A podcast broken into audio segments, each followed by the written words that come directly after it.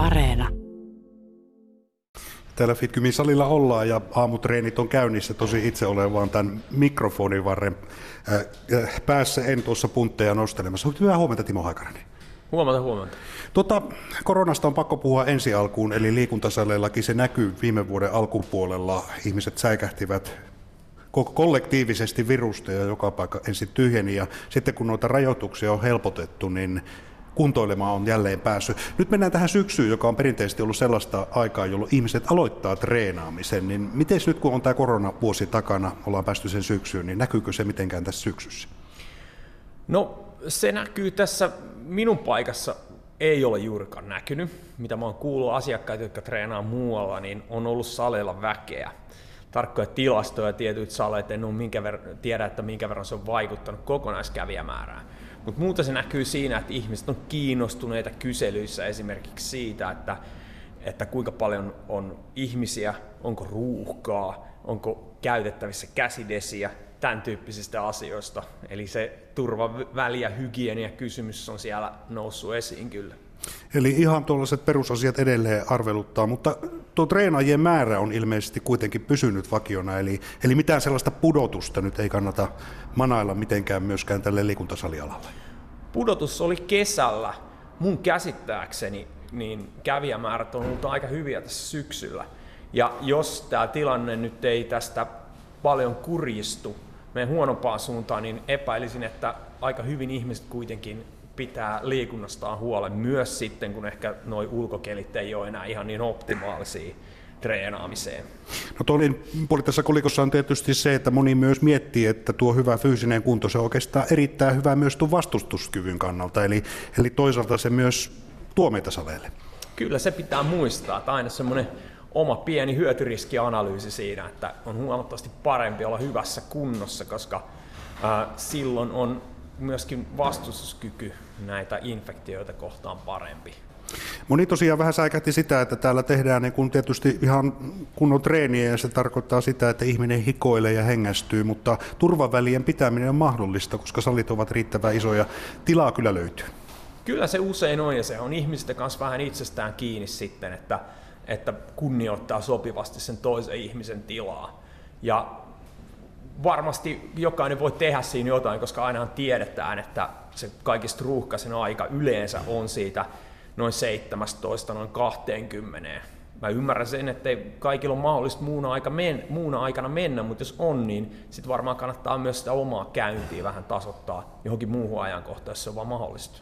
Eli käyttää sitä aikataulua joustavasti. Aukioloajathan on suhteellisen hyvät, eli mahdollisuuksia kyllä löytyy. Olet koulutuksella myös liikuntabiologia. Yksi asia, mikä huolestuttaa varmasti ihmisiä, on se, että jos nyt on jäänyt se treeni väliin viime keväältä, niin täytyy palautua ja aloittaa sitä treeniä varovasti. Timo Haikarainen, minkälaisia ohjeita antaisit liikuntabiologina ja personal trainerille, jos aloittaa tauon jälkeen? Seuraavat on hyviä lähtökohtia, eli ensin kaksi treeniä viikossa olisi erittäin hyvä lähtökohta. Koko kehoharjoitus, kuudesta kymmenen liikettä per keho, kehon tai koko kropalle, eri puolille, ää, eri lihaksille. Tämä on hyvä lähtökohta siitä, minkälaista määrää. Ja sitten olisi hyvä sillä, että toistoja olisi jokaisessa tämmöisessä harjoitussarjassa semmoinen 8-12, sarja 2-3.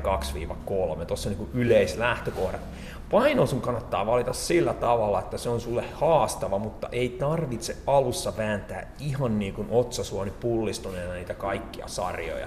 Tuossa on hyvät yleisohjeet, jotka ihan, jos me katsotaan perustutkimustietoa, toimii mainiosti, ja mun on kohtalaisen suuri käytännön kokemus myös asiasta, niin kyllä toimii erittäin hyvin. Eli kaksi treeniä koko keholle viikossa ja tuommoisella kympin molemmin puolen toistot, ja sieltä lähtee suht malttipainoista, mutta pyrkii lisäämään niitä. Siinä on yleisohje, jotta kyllä toimii. No, toinen asia tietysti on sitten se, että kun osa oli etätöissä ja teki kotona näitä hommia ja sitten jos se treenaaminen on jäänyt pois, niin painokin on saattanut lisääntyä. Eli joku kaksi-kolme kiloa on tullut vyötärölle sitten tämän korona-ajan aikana eh, kertynyt, niin pitääkö tuohon painoon kiinnittää erityisesti huomiota?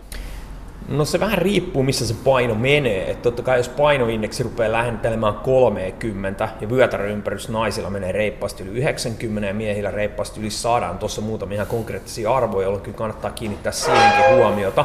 Mutta pitää muistaa, että painossa liikunta on tärkeää, mutta ruokavalio on tärkeämpää. Eli silloin jos painoa haluaa nimenomaan pudottaa, niin silloin sen treenin kylkeen vähän siisti ruokavaliota. Se on äärimmäisen tärkeää muistaa myös. Eli jos se kuntolenki on mennyt jääkaapille ja sitten työpisteelle, niin kannattaa vähän miettiä, että tekisikö vähän pidemmän lenkin ja jättää sitä lenkkiä sinne jääkaapille vähän vähemmäksi.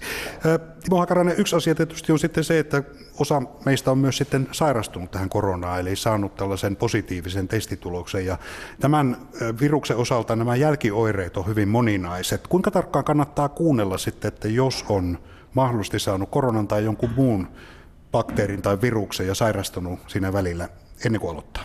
No ykkösjuttuhan on se, että noudattaa terveydenhuollosta saamia ohjeita, koska esimerkiksi tämän koronan suhteen tieto lisääntyy koko ajan ja sieltä varmasti niitä päivitetään. Mutta noin yleisohjeena, jos flunssa on ollut semmoinen ehkä vähän kevyempi, niin siinä on hyvä ottaa 2-3 täysin tervettä päivää. Ja sen jälkeen lähtee ensimmäiset 2-3 treeniä tekee vähän kevyemmin ja tapailen.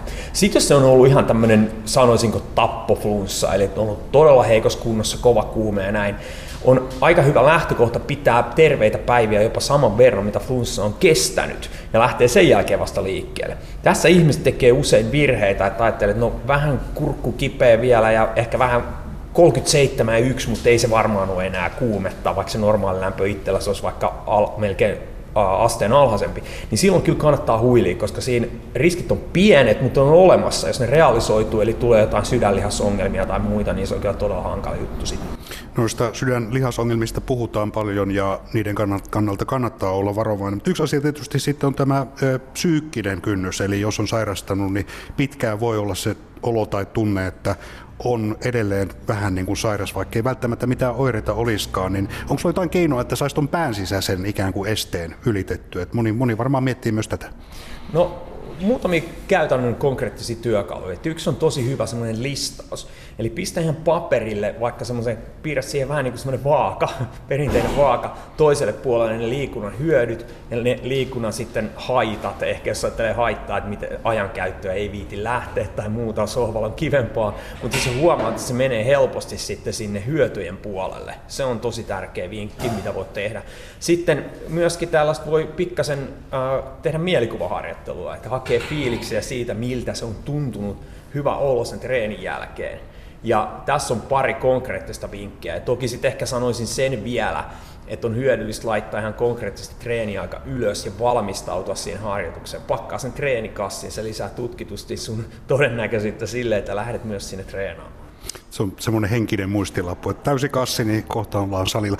Tota, tuossa puhuit noista tärkeistä asioista, jotka liittyy siihen säännöllisyyteen ja siitä, miten aloitetaan. Ja moni tietysti, joka on kova harjoittelija ollut, niin kaipaa sitä tehokkainta mahdollista harjoitusta, joka toimii. Ja sehän tarkoittaa sitä, että hiki virtaa ja siinä oikeasti syke nousee, kun harjoituksia tehdään ja hallitusti niitä käydään läpi. Se on tietysti yksi asia, että kun on nämä tavallaan kevyet harjoitukset aloittanut ja mennyt tuon ohjeen mukaan, niin sitten tietyssä vaiheessa voit sitten lähteä kokeilemaan myös rajoja.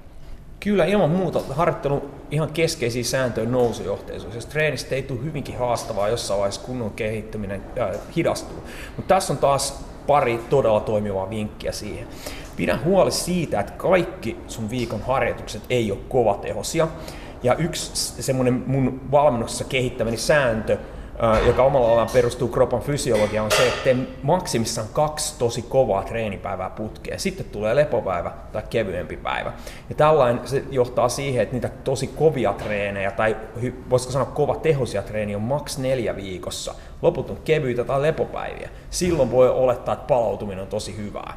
Tällainen yksinkertainen ohje voisi olla, että pidä nousujohteisuus mielessä, mutta muista myös ne lepopäivät ja ole itsesi johtaja, eli pidä huolta siitä, että noudatat sitä omaa ohjelmaa. No kyllä joo, ja sitten tietenkin jos se pitää katsoa, että jos on tiettyjä tavoitteita ja se mitä tällä hetkellä teet ei toimi, niin sitä pitää tarkistaa.